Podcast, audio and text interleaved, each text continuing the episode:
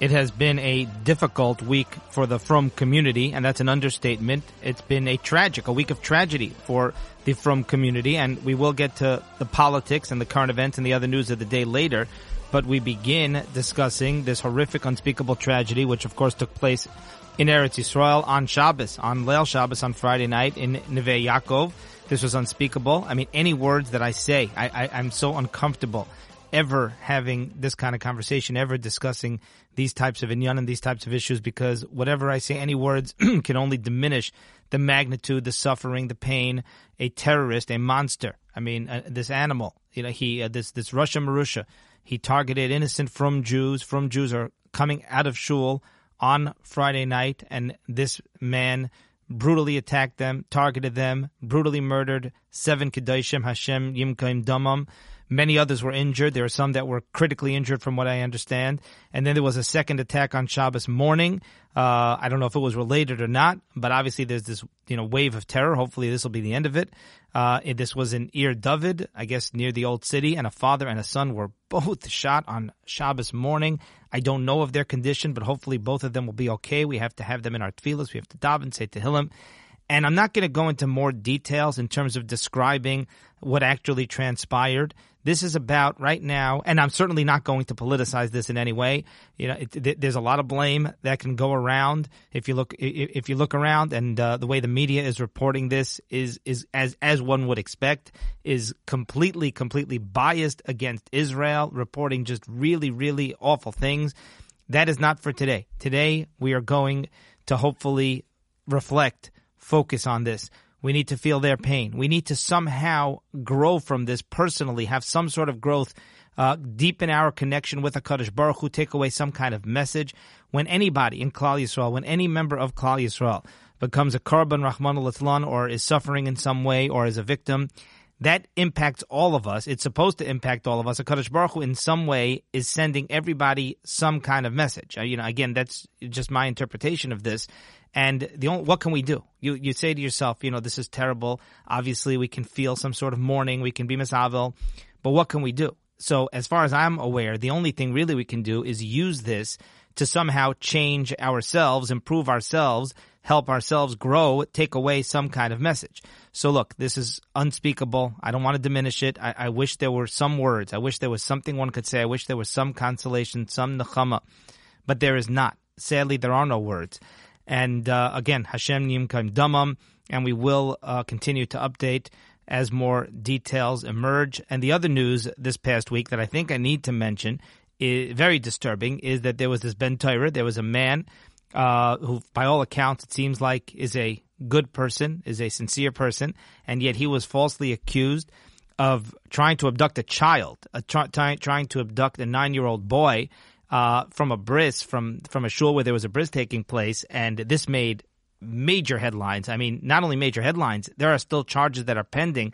My understanding is, and the details are sketchy. I've tried. I've actually spoken to sources, but it seems that the family is, has dropped charges, or the family is not actually pressing any charges, even though they initially called the police. I don't blame them for calling the police, as I'm going to explain. I'm not judging anybody here. You know, however, we just have to recognize the lessons that need to be learned from this story. But the story was basically fabricated. There was this huge, huge, huge uproar and an arrest, and a, man whose picture was in the media, in the secular media, in, in, in the non-Jewish media, in the New York Post, and still is, by the way. And the story about this attempted abduction was completely fabricated. It was a misunderstanding. And this man's name and face now is associated with it, and hopefully his name will be cleared. It was a misunderstanding. Now, I'll explain some of the details in a moment how this actually took place. I, I don't judge the mother at all. And, you know, the mother, in other words, of the child did the responsible thing because her perception was that there was something here that was going on. Like I said, you know, some sort of attempted abduction. Um, she was sincere. She reported it. She was alarmed by it. They called the police. That's probably the responsible thing to do. And maybe we all would have done the same. Thing. It's very hard to know. You know, when when you actually look at the surveillance video, as now as now has become pretty public, it's it's almost impossible to know what one does in that situation. But uh, this man is basically uh, holding the hand of a nine year old boy, and there's it's a stranger, and sort of walking, heading toward the front door of the shul it is something which, if you don't know the the context, uh, could seem alarming or disturbing, and that was what the mother, uh, that you know that was her reaction. But people rushed to accuse this person, no evidence. Uh, again, the police they, they were responding to a call, so it's not about them, but it's about the media and it's about the you know kind of the community in general. Certain people on social media who rush to judgment and immediately they hear an accusation and they immediately jump. I mean, what a lesson this is of Dan Lekaf Zechus and Lashon Hara Motzi Shem Ra. So, uh, you know, and, and, by the way, the New York Post has been egregious about this because now that the he, this man is exonerated, you look at the video, he did nothing wrong, and the context of the story, which I'll get into in a moment, completely, completely exonerates him and proves his innocence. Uh, there is no shred of evidence at this point against him. The DA, there are charges pending. I'm assuming those are going to eventually be dropped. I don't know, uh, but um, but the, but the story was the Hayavilla Nivra. The, the New York Post, they still have the story up. They refer to this person as a creep. They still have his picture, his name, and they accuse him of things that never happened, that literally never happened, as I'll explain.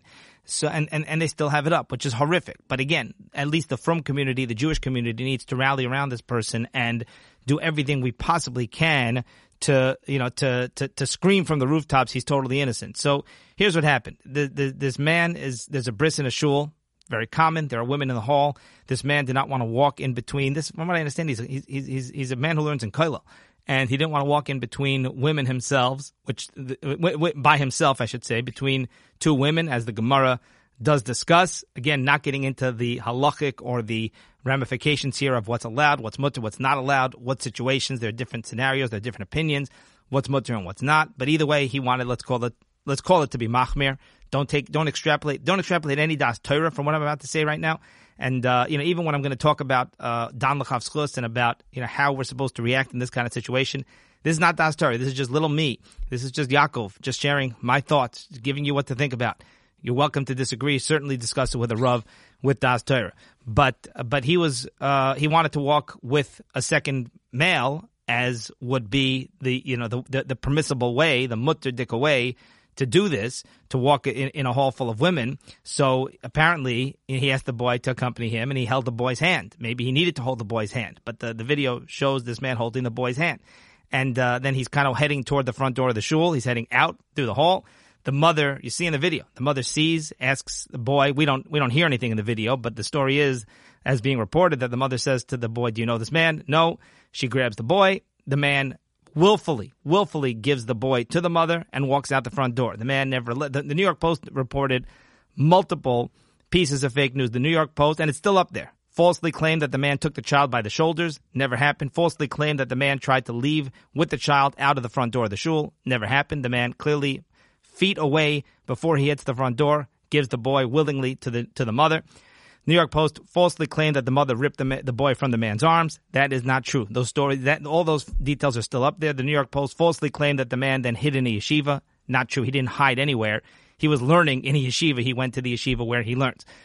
So all of that false information, the New York Post has not taken down. They have not retracted the story one bit, even though we now have a video which proves it. And what happened was they were t- talking about this this kidnapping, the media all over, and then there are people on social media, WhatsApp and etc. People saying, "Listen, I was there. We were there." And what happened was this man was just trying to walk in between women and was taking the boy by the hand to walk in between women because he didn't want to do it alone. And a lot of people dismissed that and discounted that and said, "Ah, no, this person he's he's an abductor. He's he's trying to kidnap the boy."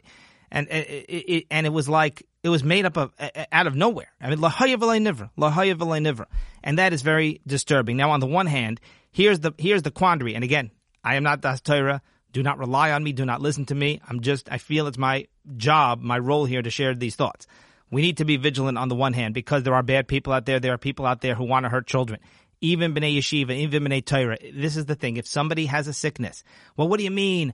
A Yeshiva person, a Kollel person, a Rebbe, a Rav, they would never want to harm a child. It, it, it, it's a sickness, okay? It's, it's, there are sociopaths out there. There are people out there who, Rahman al this is what they do. Okay, it's not about judging them. It's not about what their position, what their stature is. It has nothing to do with that. There are just certain. There's a certain segment of the population. It's a very very small, tiny percentage, but they're out there. So you cannot ignore if there is some kind of suspicion. If there is Raglayim Ladavar, uh, you cannot ignore it. But the flip side of it is, and it certainly if somebody sees someone trying to hurt a child, or if there's a child who reports something, or if there's any kind of evidence, we need to be chayshish. That's the thing is without hurting a person's reputation and without overreacting, it is important to be cautious. I view that as being cautious and being out to protect children. But the flip side of it is you need to be discreet. It, you know, you need to be open that somebody might be innocent. You need to hear the evidence. We can never ever prejudge. We can never ever accuse.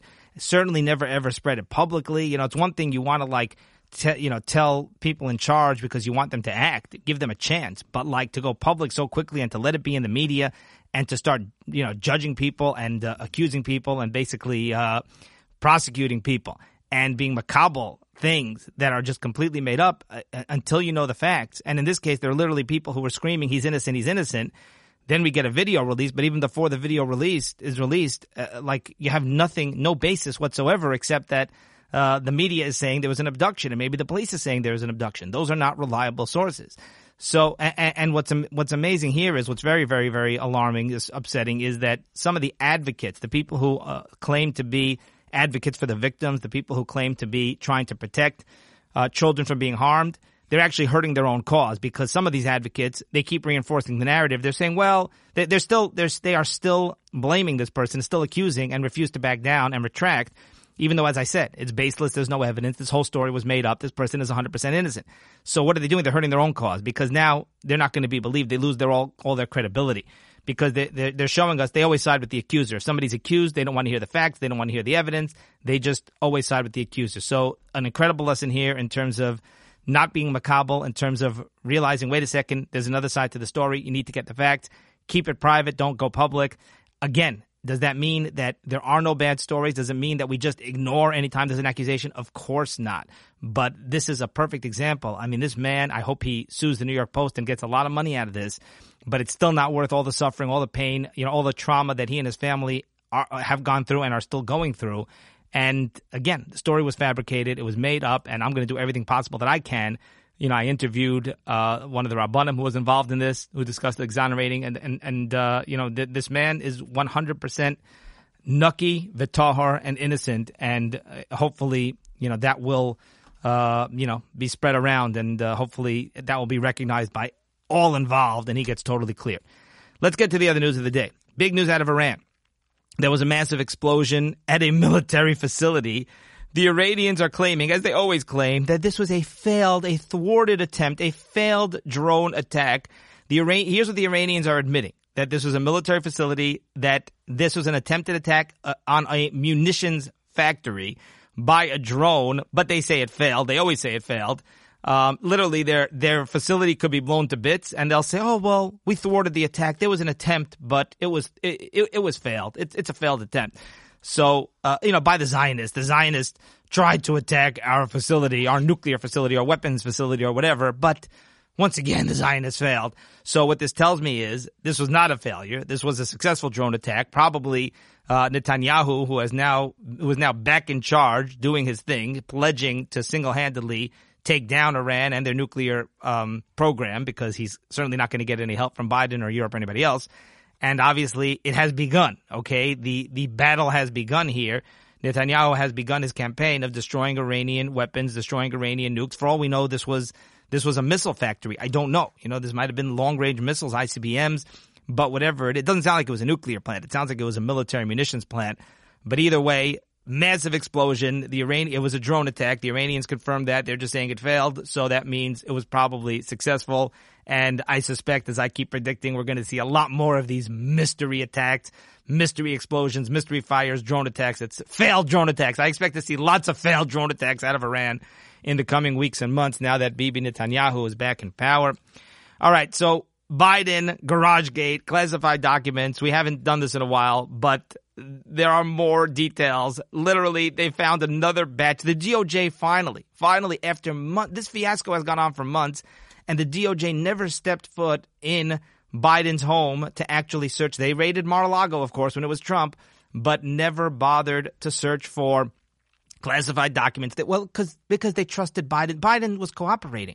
Well, here's what kind of cooperating they were doing where the DOJ goes in and finds yet another batch. So they're doing so much cooperating Biden and his lawyers that they keep either hiding the batches they found or not doing a thorough enough job of finding them Either way, that's not cooperating, okay? When you keep finding more classified documents popping up every other day. And then the DOJ goes in and the DOJ finds even more documents that you never found or you never reported.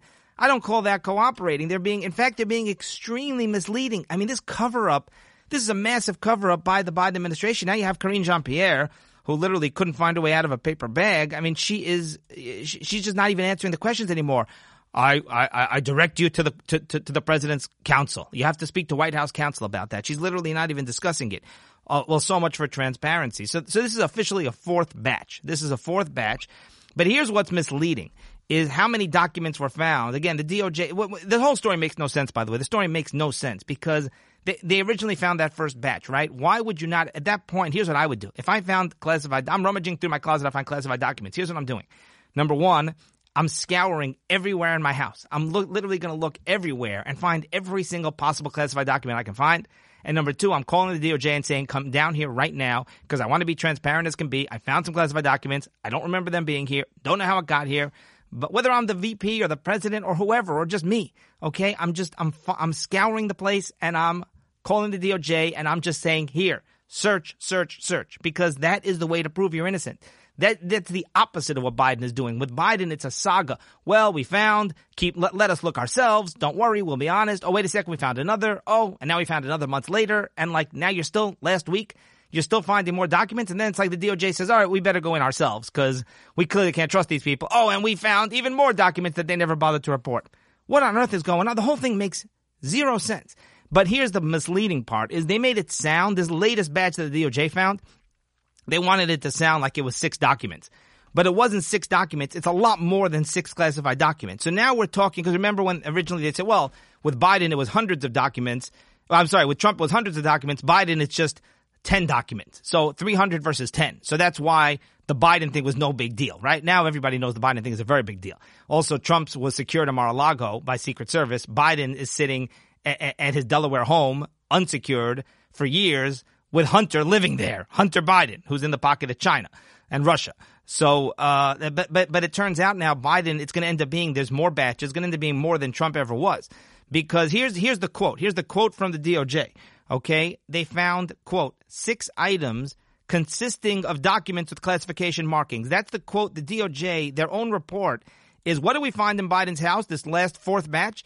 We found six items consisting of documents of classification markings they're trying to be misleading and, you know, they're trying to be all like cryptic and vague.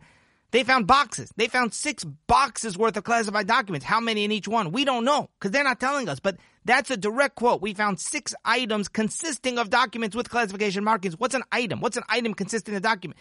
That's either a file, a folder, or it's a box. Okay. So they found dozens of documents at the very least. And what's amazing is you have to realize the lesson here is the deep state has now turned on Biden. Biden's getting the Trump treatment, okay? The whole story makes no sense, but what does make sense is clearly Biden thought and Biden's people thought, all right, you know, the DOJ, they'll take care of this. They'll sweep this under the rug like they always do. The problem is that now the Democrat establishment and their own deep state decided we don't want Biden anymore. Biden's a liability. And and they could do this to anyone the same way they did it to Trump. Now they're throwing Biden under the bus. It's like it's like China. You know, in China, they basically what they do in China is they have a system where uh, everybody commits a crime at some point. They, they ask for questions on documents when people have to sign up for, you know, driver's licenses and different things, rental homes and whatever. They're always signing their name on different papers, and the, the, the questions are structured in a way that you always kind of have to lie, or they give you choices, and everybody lies at some point because there's like no other option on the paper. It's just like kind of that's that's how you do things there. That's the system. But they do it because that way, when they want to arrest you for something, they can always arrest you because they always basically set up everybody to commit some kind of crime. Uh, I do want to talk about. Um, so that's the yeah, so that's that's the Biden situation. We will keep an eye on all of that. Um, well, I'm going to get into a little bit into more of, of, the Biden stuff in a moment. All right, let's get back to the Biden stuff. Then we'll talk about what they call Yeshiva Week a, a little bit later. But what's amazing is even you know the Democrats now are completely completely turning on Biden because as I said they don't they don't care about Biden anymore. They want to win in 2024, and as far as they're concerned, uh, Biden has to they have to give him a good reason. He has to be either impeached or he has to be thrown out so that he can't run again in 2024. Now, so let me read you some quotes here from uh, the Democrats. Chuck Schumer said, "quote." It's hard to explain to the public that Biden and Trump should be viewed differently in politics. If you're explaining you're losing and it's clear um, congressional Democrats have opted not to explain. I'm sorry, that's actually uh, the the um, that's Christopher Hahn. That's an aide to Chuck Schumer, a former Chuck Schumer aide said, quote, the drip, drip, drip of new documents is problematic for Biden and becoming slightly more than an annoyance for Democrats. It's hard to explain to the public Biden and Trump should be viewed differently. In politics, if you're explaining, you're losing. They keep explaining. That's what he's trying to say is explaining just doesn't work. Like people are not stupid. People, they can, they, you know, they have brains. They can see for themselves. Even, even Democrats, even people who use the mainstream media as their primary source. Uh, Democrat Senator Dick Durbin of Illinois said, quote, Let's be honest about it. When that information is found, it diminishes the stature of any person in possession of it because it's not supposed to happen. Whether it was the fault of a staffer or an attorney makes no difference. The elected official bears ultimate responsibility. Basically saying, I don't care how these classified documents got into Biden's house. They got there. Biden's responsible. Senator Joe Manchin, um, you know, he basically, he said, quote, when I go into the SCIF, the SCIF is the word for the room where you look, where you actually can look at secure classified documents in the Capitol. Okay. So he said, when I go into the SCIF with secure documents, they always ask, are you clean when you walk out? They want to make sure you're not carrying anything out. To put those in unsecured spaces is irresponsible. Um, I think he should have a lot of regrets. Because remember, Biden said, I don't have any regrets. Biden actually said, I don't have any regrets. And uh, he, he, the, people are really outraged about that because how can you not have regrets? Uh, you know, like like th- that that itself is such a phony, bogus thing to claim but that's Biden for you. Biden, you know, he just he just makes fun. He just dismisses anybody who asks him a difficult question. He, he and this is always, you know, this is not the new Biden, so to speak. This, he's always reacted like this. So he, they asked him a few days ago, you know, or maybe he just said it on his own. Do I have any regrets? I don't have any regrets. How can you not have regrets? Even if somehow you're innocent, which your innocence makes no sense in this whole picture here. But you've got to regret. You have to like have remorse because you have classified documents, unsecure you're the president of the United States. This is, at the very least, this is as irresponsible as anybody could possibly be with classified documents. And now uh, you have Mike Pence. Mike Pence announced that he found classified documents uh, in, in, in his in his possession, in his home. Now, why did Mike Pence announce this? Because very simple. Because Mike Pence is planning to announce that he's running for president in 2024, and he wants to make sure to clear this out of the way now and not have this, uh, you know, blow up into a big scandal. So Mike Pence, because they all do. This is what I'm trying to tell you: is they all do this. The only ones who who have not actually discussed um, classified documents and claim they don't have any: uh, Obama. George W. Bush and Bill Clinton. Now, why is that? Because they're not running for office. Trust me, they also have classified documents. I suspect. I don't know. But clearly, clearly, all these politicians, all these presidents, they leave office, they have classified documents. So Obama, Bush, Clinton, they know that the FBI, DOJ, they are not going to be raided anytime soon.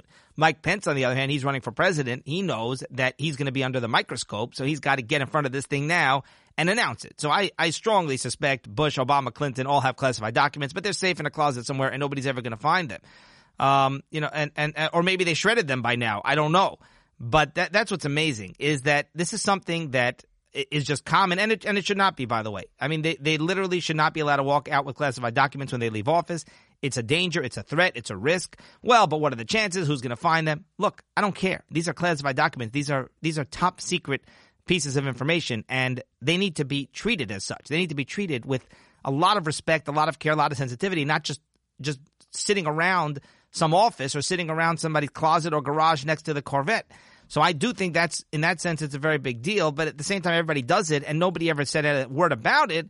But then, of course, they wanted to get Trump on this, and they they wanted to just target Trump and set him up and put a bullseye on his back. And now they've created a whole mess for themselves. All right, Nancy Pelosi continues to be the luckiest investor in the country. it's unbelievable. You can't make this stuff up. Nancy Pelosi, we've told you she's made millions off of stocks and those stocks almost always she and her husband they're almost always directly involved with some kind of legislation. So like there's going to be a legislation that passes and that legislation is going to help a certain company whether it's tech whether it's google whether it's apple whether it's uh, you know a, a, a clean energy a windmill company or a solar energy company. And she knows about it ahead of time. She invests and then of course the stock goes up and the pelosi's make millions. I mean there's one example after the next. Well the most recent example and it's egregious is that uh, Nancy Pelosi four weeks ago sold three million dollars worth of Google stock, and then this last week the DOJ filed a lawsuit against Google to break up what they consider a monopoly. So it's literally, this is literally white collar crime. It's literally insider trading if somebody does this in the business world. But Pelosi and her husband, no problem. They literally sold their Google stock at $3 million four four weeks ago. And now the DOJ filed a lawsuit against Google, which is going to hurt Google big time, trying to break up their tech monopoly. Okay, coincidence? I think not. And uh, and, and it, it's like just amazing. She's so lucky. Like she's just such a lucky investor. She just all these things that only a, a government official would know that she somehow mysteriously manages to invest and, and, and rake it in and sell these stocks and buy these stocks at just the right time. Her time is impeccable. All right, should we talk about what they call Yeshiva Week for a moment? I guess I'll mention this. There's somebody, and look, it depends on the circle that you're in, but you know, there's a big uh, issue that's been raised lately which is the peer pressure, which is that, you know, there are families, some people call it yeshiva week, some people don't. It depends on what circle you're in. But, you know, Bein Hazmanim, there's now a vacation. A lot of yeshivas are on vacation right now or the last few days, midwinter vacation. And some families go on these, you know, big trips and uh, travel to Florida or travel maybe out of the country, even to Mexico, and go on these, I guess, exotic trips. And uh, maybe some people don't consider Florida exotic. Maybe some people do. I don't know. But uh, the point is that some people are going on expensive trips with their family, and some people are just staying home and just going out to pizza and just having a good time with, with, with the kids, or you know, going to laser tag or whatever. Maybe some people are not even doing that. I'm sure there's a big range of activities. And the issue is that, well, keeping up with, with the Joneses, you know, well, the kids come back and they're in class and they're talking about their exciting trip to Florida or wherever, and then other kids say, "Oh well, I don't go anywhere," and the kids then complain to the parents, and the kids feel like they're missing out, and it certainly does cause a lot of pressure, a lot of social pressure, some anxiety, it's a big issue. I don't mean to diminish, diminish or discount the issue in any way, shape, form, or sort. This is a big issue. When, when, when children, their friends are doing things that are expensive and exciting, and then their families either can't afford to do it or don't do it for whatever reason, and they feel like they're missing out. And it's like, well, I want to, I, I want to do what that person's doing. Some kids uh, struggle with this more, some less. Uh, but it certainly is a big issue. So I, I, noticed, and, and look, we have to kind of, I'm going to talk about this in a moment. Uh, what needs to be done, what can be done. I don't know what can, what can be done. I, I, I know myself, by the way. This has been a, a concern and a struggle of mine, as I'll explain. But I did see that somebody out there said, oh, let's just cancel Yeshiva week, whether he meant cancel the vacation or whether he meant you should tell parents, families, they're not allowed to, the, the yeshivas should tell parents, you're not allowed to travel, you're not allowed to go to Florida. I don't know how you'd enforce that exactly, or just maybe he might just cancel it altogether, just cancel the vacation, which is I don't think a good idea because I think kids need a vacation. I think probably the Rebbeim need the vacation. But uh, here's my issue. My issue is I don't think it's a good idea. I don't like control. This is not Das Torah. This is just little me. But I don't like controlling society any more than we need to. I don't like the idea unless there's talking about a real severe, severe crisis. I don't like the idea of telling families, hey, you cannot have vacation because it's going to cause this other person to be jealous or to be upset. Therefore, you now have to suffer. So whether it means you don't go to Florida or you don't get a vacation or whatever we're doing, why should person A and person B, person B sees person A doing something and gets jealous, so now we're going to tell person A you cannot do it. It doesn't strike me. This is not Das Torah. This is just me. So if I'm wrong, I'm wrong. But I'm just throwing it out there. It doesn't strike me as the correct solution. I don't believe that's the response. I think that person A, if they have the means, they should have every right to do things within reason. Um, but I do think it's an issue, and I do. I'm usually person B, so you know, I'm I'm the person who, you know, my daughter basically says to me, "Hey, listen, a bunch of kids in my class are going to Florida. Why can't we go to Florida? Why can't we do this and why can't we do that?" And we're the ones who, throughout the years, uh, have never, you know, we don't do that. We we've done it on occasion, but it's like on a rare occasion. It's not like yearly or twice a year, you know, where we're getting on a plane and uh, traveling and going to some fancy, exciting place, or even to a not fancy place. That's just not how, you know, we operate. So, and, and, and some of my children are fine with it and some of them are not. Even when I was a child, you know, I noticed I had friends who were traveling. I was never, didn't bother me so much, but my family, they never went on these fancy trips. That just wasn't how we rolled. So, but my issue is this. Number one, I don't think it, I don't think that's the right solution. I don't think we're supposed to tell people, hey, you don't enjoy yourself because even though you can afford it because somebody else cannot or will not or whatever.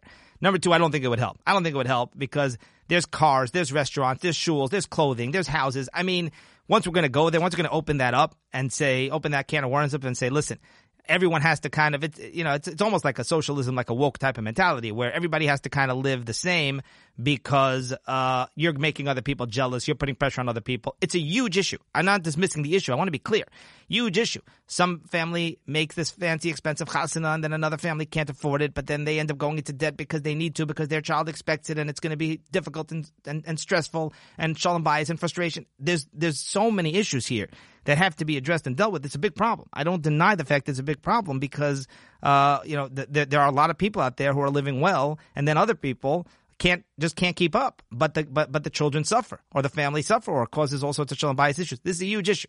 I don't think it's going to solve it by telling people. So number one, I don't think that's the right approach, even if it would solve it. But but I don't think it's going to solve it I, because it's just this is overwhelming. We're we're in a culture where we all see each other. We're all in the same shuls. We're in the same communities. We're in the same shopping centers. We're seeing each other all day long. We're, we're and so now the question becomes, okay, so what do I tell my children, or how do we address it? How do we what? How do we raise our kids, or what message do we send where we can make it clear? Listen, yes, they have what they have. We have what we have. It's not equal. Everybody's different, but we're happy. This is good. I don't know the answer. I think this is something that needs to be discussed. I'm not sitting here coming to give you an answer. I'm telling you what I don't think the answer is. It's how I usually do things, and uh, it's something that hopefully we have to discuss. And maybe you know we should probably have somebody on uh, to an interview, you know, a Rav or a Rebbe or or a Mechanech or somebody who can or a therapist who can help us address this issue. All right, according to a new poll, Trump is by far still the most popular candidate in the Republican Party. It's not even close. Trump is so popular that he beats all the other candidates combined. I'm not surprised. I mean, Trump is dominating. I mean, that that is that's how it's been for years. It's I don't think it's going to end anytime soon. I don't think uh, Trump supporters are jumping ship just because uh, of Kanye or just because he, uh, you know, he they found classified documents in Mar-a-Lago. So the latest Harvard Harris poll finds that um, whether it's DeSantis, Pence, Rubio, Cruz, Nikki Haley, uh, Trump would literally get more votes than all of them combined. In this um, poll, 48% of respondents said that Trump is their number one choice. Now, listen to the other candidates. DeSantis, 28%. Pence, 7%. Rubio, 3%. Haley, 3%. Ted Cruz, 1%. It's a st- it's staggering. This is this is staggering these numbers. Trump got 48%. Okay? The only one who's even close is DeSantis. Now there's plenty of time to go. But I'm telling you Trump has this base. I would put it at 48, 50, 55%, somewhere around that range. And they choose him over anybody. All the others end up splitting the vote. So you got DeSantis 28, Pence 7%, 3, 3% for Rubio, literally like combined. Trump has more than all the others combined. Um, what else is going on here? Uh, voter ID laws in Georgia. Remember, they were going to suppress the vote. They were going to suppress black people. They were racist. They were Jim, Jim Crow laws. Well, the data is in, and they did not suppress any votes in in election day 2022. Uh, the voter ID laws and the other laws that remember people protested baseball, Major League Baseball. They took the All Star game out of Atlanta, out of Georgia to protest the racist uh, voting laws in Georgia. It's unbelievable, and it turns out that it it did not um, suppress the vote in any way. Um, the, the, the, there's data. I don't know the exact data. I don't have it in front of me, but the data shows that it turns out black people they can get a voter ID. It, it's so racist to call them Jim Crow laws and say, well, you're you're, you're you're discriminating against blacks if you require ID to vote. Well, why? Blacks can't get an ID. Blacks can also get an ID. So they're the racists, ironically, or not so ironically, because we know that's what this is all about. But anyway, it turns out that the data is in. It did not suppress the votes one bit, and uh, it turns out that terrorists are coming across the border in droves. No surprise there, and that is thanks to Biden and Biden's open borders. And uh, you know, this is this is not a surprise at all. It, by the way, there have been so many illegals who crossed the border under Biden since he took office that it's now about it's close to one percent of the total U.S. population. How staggering is that? Is that stat? You have nearly one percent of the U.S. population is illegals who came in under Joe Biden since he took office, and now, as I said, terrorists are being apprehended. Listen to the numbers, how the numbers have jumped. Back in 2020, there were just three arrests of uh, people from the terror watch list um, in 2020 crossing the border. In 2022, it was 100. And in 2023, this year, there have been 38 individuals who are on the terror watch list arrested already at the border. In, in 2021, when Biden first took office, there were 15 arrests of people on the terror watch list. Um, that number was five times higher than under Trump. um, the last year of the Trump administration, but it was still pretty low. But uh, but now this last year, hundred people from the terror watch list apprehended the border. Who knows how many are not apprehended by those ones that are apprehended? And then in 2023, it's been 38 so far, and it's only been a few weeks in 2023. And during the four years under under Trump, only 11 individuals from the terror watch list were apprehended crossing the border. And then you hear about these, these terror attacks. You do hear about terror attacks in the United States, of course, because terrorists basically have a free pass into the United States thanks to Biden and his open borders. That's going to do it for today, and we will see you next time.